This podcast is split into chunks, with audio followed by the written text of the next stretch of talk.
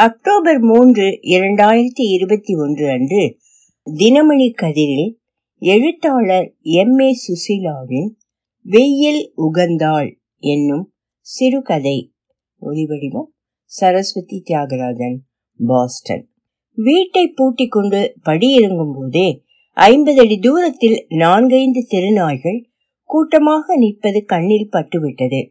வாகன காரணம் கிடைத்துவிட்ட சந்தோஷத்தில் அப்படியே பின்வாங்கி விடலாமா என்ற எண்ணம் நீலாவுக்குள் மின்னலடிக்க சாவிக்காக கைப்பையை துழாவும் போது வாக்கிங் என்ற ரேஷ்மாவின் வாட்ஸ்அப் செய்தி ஒரு கேள்விக்குறி இமோஜியோடு மினுங்கியது.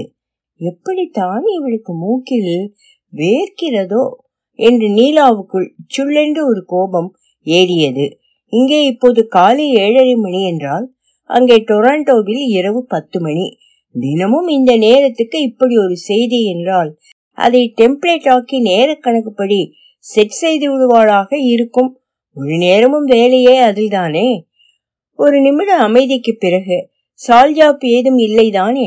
என்று ரேஷ்மியிடமிருந்து தொடர்ந்து வந்த தமிழ் செய்தி அது டெம்ப்ளேட் இல்லை என்பதை நிரூபித்துவிட பையை குடைவதை விட்டுவிட்டு நடக்க ஆரம்பித்தாள் நீலா. நீலா பாட்டி நீங்க அப்பாவோட அம்மாவா? அம்மாவோட. அம்மாவா? என்று பேரன் சித்துவே ஆச்சரியப்படும் அளவுக்கு நெருக்கமானது அந்த பந்தம். பிருத்வியை திருமணம் செய்து கொண்டதுமே நீலாவின் உடல்நலம் சார்ந்த விஷயங்களை தன் பொறுப்பில் எடுத்துக்கொண்டாள் ரேஷ்மி. அதிகம் பேசாதவனும் பாசத்தை வெளிக்காட்ட தெரியாதவனுமான பிருத்வி அந்த வேலை பங்கீட்டை மட்டும் கச்சிதமாக செய்து முடித்திருந்தான். அத்தே தினமும் காலையில ஆறு மணிக்கு அடிக்கிற மாதிரி உங்க மொபைல்ல அலாம் வச்சுக்கோங்க. அப்பதான் தைராய்டு மாத்திரை மிஸ் ஆகாம இருக்கும். என்று புது மருமகளாக வந்தபோது சொல்லத் தொடங்கியவள் இப்போது சில வருடங்களாக கனடாவில் இருந்தாலும் அவளது கண்காணிப்பு வளையத்தில் ஒரு சின்ன கீறல் கூட விழுந்ததில்லை. நீலாவின் தனி மருத்துவர் அனுப்பும் மருத்துவ குறிப்புகள் பரிந்துரைகள் அறிக்கைகள் என்று எல்லாவற்றிலுமே தனக்கும் ஒரு பிரதி வருமாறு ஏற்பாடு செய்து கொண்டிருந்த ராஷ்மி பத்து நாள் முன்பு ஸ்கைப்பில் வந்தபோது இதோ பாருங்க அத்த கோவிட் முதல் வேவ் வந்தப்ப தொடர்ச்சியா கிட்டத்தட்ட ஆறு மாசம் போல வெயிலே படாம ஏசியில இருந்து நெட்ஃபிளிக்ஸ் அமேசான்ல வர படத்தை எல்லாம் ஒண்ணு விடாம பார்த்ததுலதான் உங்களோட கழுத்து வலி முதுகு வலி இதெல்லாம் முன்ன விட ஜாஸ்தி ஆயிருக்கு. சுத்தமா வாக்கிங்கே போகாம விட்டதுல வெயிட் வேற ஏகத்தார ஏறி கிடக்கு. அதுதான் பயோமாஸ் இண்டெக்ஸே சொல்லுதே என்று பொறிந்து தள்ளிவிட்டு இனிமே நீங்க வேற என்ன செஞ்சாலும் செய்யாட்டாலும் காலையில ஏழரை டு எட்டரை ஏதான ஒரு அரை மணி நேரம் நல்ல வெயில் படுற மாதிரி கூட்டம் இல்லாத இடத்துல மாஸ்க் போட்டுக்கிட்டு வாக்கிங் போயே ஆகணும். எந்த சாக்கு போக்கும்? என்கிட்ட செல்லாது. சரியா? என்று உத்தரவும் பிறப்பித்து முடித்து விட்டாள் அவளின் நிஜமான அக்கறை கொஞ்சம் இதமாகத்தான் இருந்தது. ஆனாலும் மாதக்கணக்கில் படியிறங்கா மனுஷியாய் இருந்து பழகியதில் படிந்துவிட்ட சோம்பல் ஒத்தி போட ஒரு அற்ப காரணம் கிடைத்தாலும் அதை போய் கெட்டியாய் பிடித்துக்கொண்டு இந்த மனம் முரண்டு செய்ய ஆரம்பித்து விடுகிறது என்று நினைத்தபடி நடையை தொடர்ந்தாள் லீலா.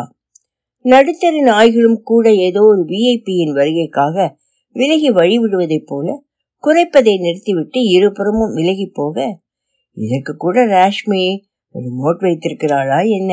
இனிமேல் வேறு வழி இல்லை நடந்துதான் ஆக வேண்டும். நடுத்தர வர்க்கத்து வீடுகள் இருபுறமும் வரிசை கட்டியிருக்க ஓரளவு நிழலான குடியிருப்பு பகுதி அது. சாலை என்றோ சந்தென்றோ வரையறுக்க முடியாதபடி ஒரு குடிநீர் லாரி மட்டும் எதிலும் மோதிக்கொள்ளாமல் போகும் வகையில் அகல குறைவான அந்த தெருவில் ஒற்றை ஆளாக நடந்து கொண்டிருந்தாள் நீலா. நிரந்தரமாய் பெயிண்ட் கோலம் போட்டு கொண்டு விட்ட வீடுகள். இன்னும் தூக்கம் தேங்கிய விழிகளோடு வாசல் தெளிக்கும் பெண்கள். ஆகச் சிறியதாக ஒரு கோலத்தை அள்ளி தெளித்துவிட்டு வீட்டுக்குள் விரைபவர்கள். வராந்தாவில் போட்டிருக்கும் பிரம்பு நாற்காலியில் சரிந்தபடி கைபேசியின் பொம்பு சேனல்களில் மூழ்கி கிடக்கும் மனிதர்கள் என்று வழக்கமாக கண்ணில் படும் காட்சிகள். சில வீடுகளின் இடையிடையே இருந்த காலி மலைகளில் பாதி எரிந்தும் எரியாத நிலையில் மண்டி போய் கிடக்கும் பலசரக்கு பைகள் எப்போதும் போல இன்றும் அவளுக்கு எரிச்சலூட்ட இந்த பொல்யூஷன்ல மட்டும் எனக்கு எதுவும் வந்துடாதாக்கும் என்று மருமகளிடம் மனதுக்குள் கேட்டுக்கொண்டாள் சற்றே நீளமான அந்த தெருவின் முடிவில் வலது பக்கம் திரும்பி ஐந்து நிமிட நடையில் நெடுஞ்சாலையை தொட்டு விடலாம். நீலாவின் கணக்கு அந்த புள்ளியை எட்டிவிட்டு திரும்புவது மட்டும்தான். வலப்பக்கம் திரும்பும்போது தெருவோரமாய் நின்றபடி எதிரிருந்த காலி பொட்டல் வழியே மறைக்கப்படாமல் தெரியும் சூரிய ஒளியையே பார்த்து கொண்டிருந்தார் ஒரு பெண்மணி. அவரது செயலில் தென்பட்ட ஏதோ ஒரு வினோதம் நீலாவை கட்டி போட்டு அங்கேயே நிற்க வைத்தது. தன் இரண்டு கண்களையும் உள்ளங்கையால் மாறி மாறி பொத்தியபடி ஒவ்வொரு கண் வழியாகவும் சூரிய பந்தையே ஒரு வினாடி உற்று பார்த்து கொண்டிருந்தார் அவர். பலமுறை அதை செய்து முடித்து கையை தாழ்த்தி கொண்ட பிறகு பக்கத்தில் வியப்போடு நின்று கொண்டிருந்த நீலாவை பார்த்தபடி என்ன செய்யறேன்னு பாக்குறீங்களா கண்ணுக்கு பயிற்சி. ஒரு வகையான சூரிய நமஸ்காரம்னு இதை வச்சுக்கலாம். இதை செய்ய சொன்னது எனக்கு ஆபரேஷன் செஞ்ச கண் டாக்டர் என்றார். அவர் மாட்டியிருந்த முகக்கவசத்தின் மடிப்புகள் சுருங்கி விரிவதை வைத்து அவர் சிநேகத்தோடு புன்னகைப்பதை என்னால் புரிந்து கொள்ள முடிந்தது. எங்கே? நீங்களும் வாக்கிங் தானே? என்றார் தொடர்ந்து. ஆமாம் என்னோடதும் ஒரு சூரிய குளியலுக்குத்தான். என்று நீலா பதிலளிக்க உரையாடலை நீட்டிக்க இயலாத முதல் சந்திப்பின் லேசான தயக்கத்தோடு எதிரும் புதிருமான திசையில் இருவரும் விடை பெற்றுக் கொண்டார்கள். இரண்டு நாட்கள் சென்ற பின் மீண்டும் ஒரு காலை நடை முடித்து திரும்பும் வழியில் தெருவோர கடை ஒன்றில் ஏதோ வாங்கிக் கொண்டிருந்த நீலா ஹலோ? என்ற குரல் கேட்டு திரும்பி பார்த்தாள். ஓ அன்னைக்கு அந்த சூரிய! என்று அவள் முடிப்பதற்குள் ஆமாம் அதே சூர்யாதான் ஆனா என்ன பண்றது? என்னோட சொந்த பேரு சந்திராவாச்சே! என்றார் அவர். கடைக்காரருக்கு பணம் கொடுத்தபடியே தன்னையும் அறிமுகப்படுத்தி கொண்டாள் நீலா. என்ன? இன்னைக்கு வாக்கிங் கோட்டா? முடிஞ்சுதா? ஆரம்பமா முடிவா? முடிச்சிட்டு தான் திரும்புறேன். அதனாலதான் பழம். அப்ப வாங்க நானும் திரும்பிக்கிட்டு தான் இருக்கேன். உங்களுக்கு ஆட்சேபனை இல்லைன்னா சேர்ந்து போகலாம். அட என்னங்க நீங்க? கூட இப்படி ஒரு பேச்சு துணை கிடைச்சா நடக்கிறதுல அலுப்பு தெரியாம இருக்கும்ல? அதுவும் கிட்டத்தட்ட சம வயசுக்காரங்க கூர்த்தீட்டி விடப்பட்ட கொம்புகளோடு தெருவை அழைத்து கொண்டு சர்வ சுதந்திரமாய் சென்று கொண்டிருந்த மாடுகள் கடந்து போவதற்காக கொஞ்சம் தாமதித்து நின்றுவிட்டு இருவரும் நடக்கத் தொடங்கினார்கள். இரண்டு பக்கத்திலிருந்த வீடுகளிலும் காம்பவுண்டை தாண்டி எட்டி பார்த்து கொண்டிருந்த பூச்செடிகளிலிருந்து செம்பருத்தி நந்தியாவட்டை அரளி என்று வகைக்கு கொஞ்சமாய் பறித்து தான் வைத்திருந்த மெல்லிய நைலான் வலை பைக்குள் போட்டுக்கொண்டே வந்தார் சந்திரா. என்ன? இதுவும் வித்தியாசமாயிருக்கேன்னு பாக்குறீங்களா வீட்டுக்காரங்க கோபிக்க மாட்டாங்களான்னு நினைக்கிறீங்க போல இருக்கு. நான் இங்க இதே காலனியில கிட்டத்தட்ட இருபது வருஷமா குடியிருக்கேன். எல்லாருக்குமே என்னை நல்லா தெரியும். என்னைக்காவது பூவை பறிக்காம விட்டுட்டேன்னா எங்கே சந்திரா அம்மாவை காணோம் போல இருக்கே. நல்லா இருக்காங்க தானே? ஒருத்தருக்கு ஒருத்தர் கேட்டுக்க ஆரம்பிச்சிருவாங்க. அது சரி நீங்க இந்த இடத்துக்கு புதுசா? புதுசு பழசு ரெண்டுமே சொல்லலாம். இப்போ குடி இருக்கிறது நான் காலேஜில் படிக்கிறப்ப அப்பா அம்மா வாங்கி போட்ட வீடு. மூணு வருஷம் நானும் இங்கே தான் இருந்தேன். அப்புறம் எனக்கு கிடைச்ச வேலை கல்யாணம் அதுக்காக எங்கெங்கேயோ எல்லாம் போனது.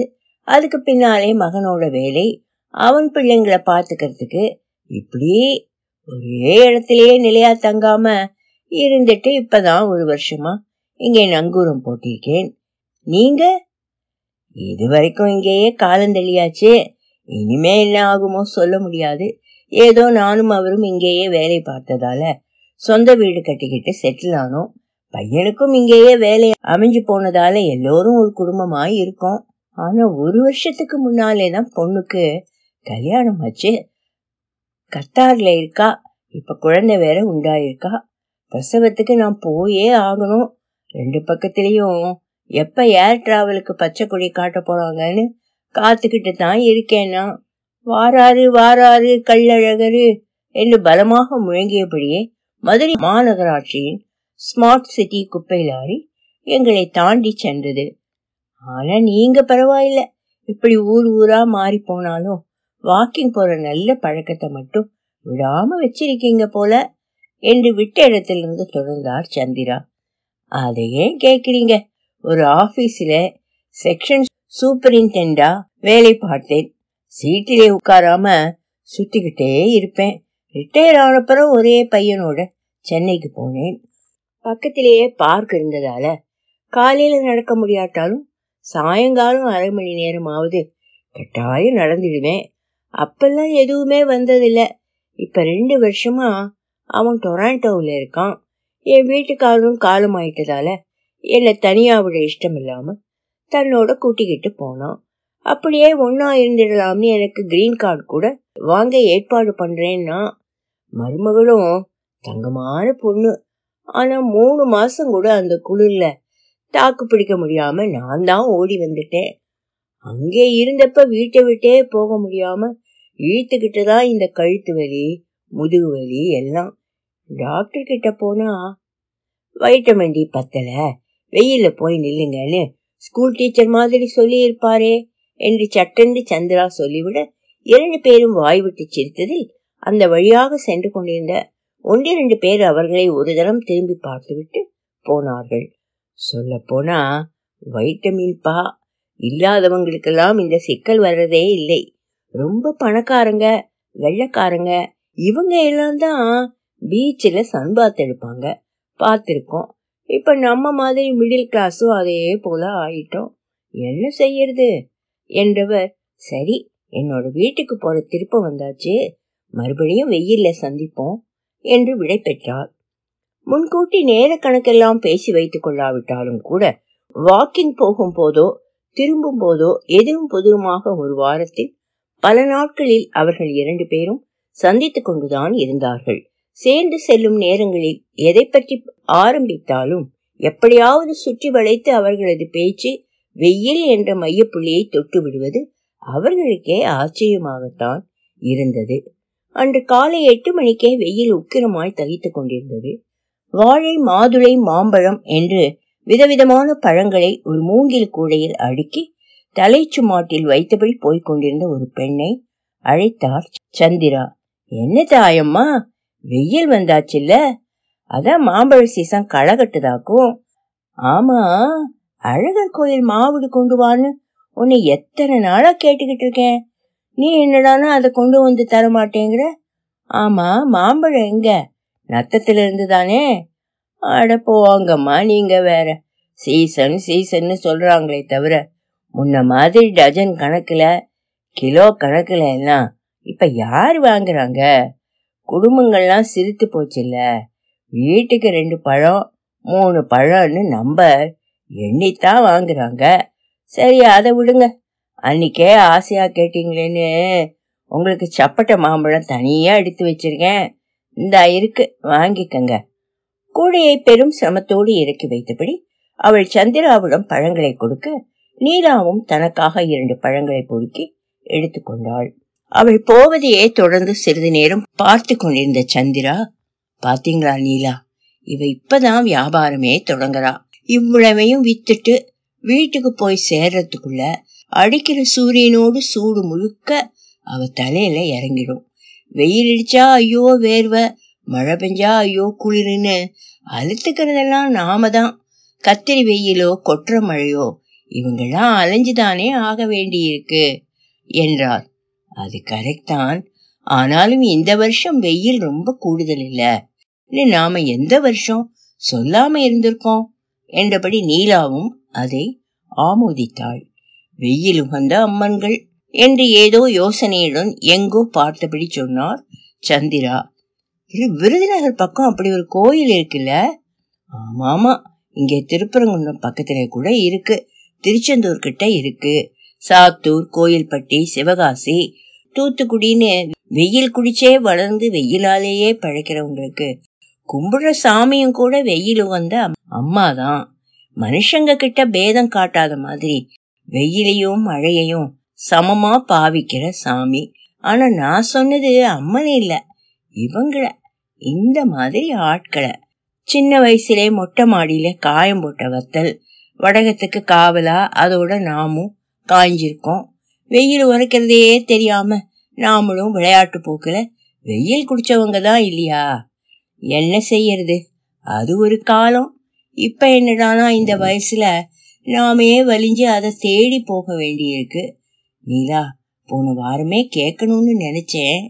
இப்ப ரெகுலரா வெயில் பிடிக்கிறீங்களே உங்க டி வைட்டமின் லெவல் எப்படி இருக்குன்னு பார்த்தீங்களா? டெஸ்ட் எடுத்து டாக்டர் கிட்ட சொல்லியிருக்கேன். என்ன சொல்றாரோ பார்க்கணும். சரி நல்ல ரிசல்ட்டோட வாங்க. வெயில்ல சந்திப்போம்.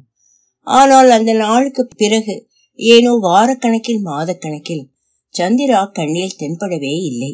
காலையில் வழக்கமாக நடைப்பயிற்சிக்கு கிளம்பும் நேரத்துக்கு சற்று முன்னாலும் கொஞ்சம் பின்னாலும் கூட முயற்சித்து பார்த்து விட்டாள் நீலா. வழக்கமாக தன் வீட்டுக்கு சந்திரா பிரிந்து செல்லும் திருப்பத்தின் அருகிலேயே பல நாட்கள் காத்திருந்து நின்றபடியும் பார்த்தாள். குறிப்பிட்ட அந்த திருப்பத்திலிருந்து கிளை பிரிந்து போய்க் கொண்டிருந்த பல குறுக்கு தெருக்களில் யாரிடம் எதை சொல்லி எப்படி விசாரிப்பது எங்கே போய் என்னவென்று தேடுவது? என்னம்மா இப்படி தனியா நடந்து போய்கிட்டு இருக்கீங்க உங்களோட நெதமும் இன்னொரு அம்மா சோழியா நடந்து வருவாங்களே. அவங்க எங்க? அவர்களது நடைப்பயிற்சி பாதையில் அடிக்கடி எதிர்ப்படும் கீரைக்கார பெண் ஒருத்தி இப்படி ஒரு கேள்வியோடு அவளை ஒரு நாள் எதிர்கொண்டாள். என்னவோ தெரியலப்போ கொஞ்ச நாளா அவங்க வர்றதே இல்லை. அவங்கள தான் இப்ப தேடிக்கிட்டு இருந்தேன். விசாரிக்கலாம்னா எனக்கு வீடும் தெரியாது. நல்ல வேளை நீயாவது கண்ணில் பட்ட. உனக்கு அவங்க வீடு எதுன்னு தெரியுமா? அதையெல்லாம் நான் என்னத்தம்மா கண்டேன். உங்க ரெண்டு பேரையும் சேர்ந்தாப்புல பார்த்துருக்கேனே தவிர அவங்க வீட்டில் கீரை கொடுத்தாவோ அவங்க வாங்கினதாகவோ சுத்தமாக எனக்கு நினப்பில்ல அவ்வளவு ஏன்? ஏதோ போகும்போது வரும்போது பார்ப்பேனே தவிர உங்க வீடு கூட தான் எனக்கு தெரியாது. ஆனா இப்பதான் எல்லாரும் செல்லு வச்சிருக்காங்களே. அதுல பேசுற வேண்டியதுதானே? என்று சுலபமான ஒரு தீர்வை யதார்த்தமாய் சொல்லிவிட்டு அரைக்கீரை பொன்னாங்கண்ணி கீரை கீரை கீரை என்று கூவிக்கொண்டே அகன்று போனாள் அவள். சந்திராவின் வீட்டை மட்டுமல்ல அவரது கைபேசி எண்ணையும் கணவரின் பெயரையோ கூட தான் கேட்டுக்கொள்ளாமல் விட்டுவிட்டோம் என்பது அப்போதுதான் நீலாவுக்கு உரைத்தது. ஒரு பக்கம் அவளுக்கே அது வியப்பாகவும் கூட இருந்தது. சந்திராவால் கொய்யப்படாத பூக்கள் இரண்டு பக்கத்து வீடுகளிலிருந்தும் தலை நீட்டி கொண்டிருக்க நான் இங்கே இதே காலனில கிட்டத்தட்ட இருபது வருஷமா குடியிருக்கேன். எல்லாருக்குமே என்ன நல்லா தெரியும் என்று சந்திரா சொன்னது மனதுக்குள் ஒரு கீற்றாக மின்னி மறைந்தது.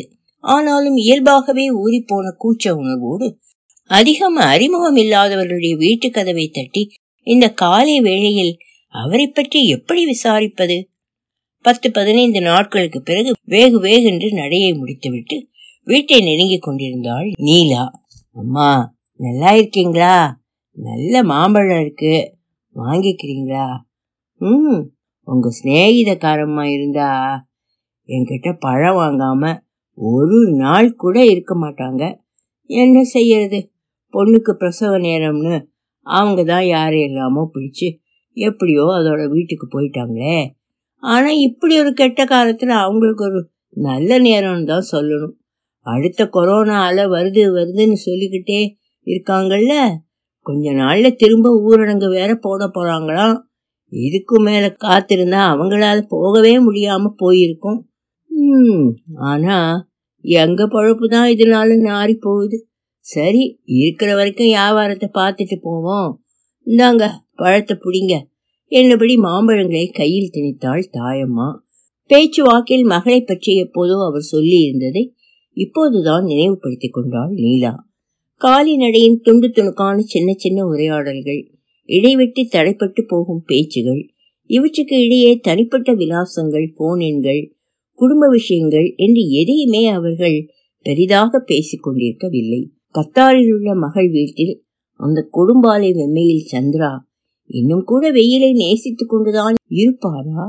அல்லது அந்த தகிப்புக்கு மாற்றாக குளிரூட்டப்பட்ட வீட்டுக்குள்ளேயே இருந்து என்னை போல அவரும் வலிகளை வரவழைத்துக் கொண்டு விடப் போகிறாரா? எப்படியோ ரயில் சிநேகத்தை போல இதுவும் ஒரு வெயில் சிநேகம். மனதில் குறையும் யோசனைகளோடு இயந்திரத்தனமாய் காசை எண்ணி கொடுத்துவிட்டு பூட்டை திறந்து கொண்டு உள்ளே வந்த நீலா அனிச்சையாக தொலைக்காட்சியையும் மின் விசிறியையும் ஆன் செய்தாள்.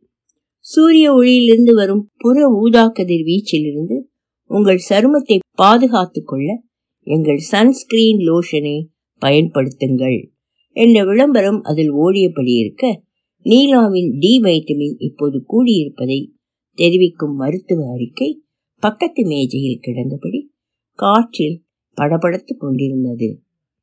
ஒலி வடிவம் சரஸ்வதி தியாகராஜன். பாஸ்டன்.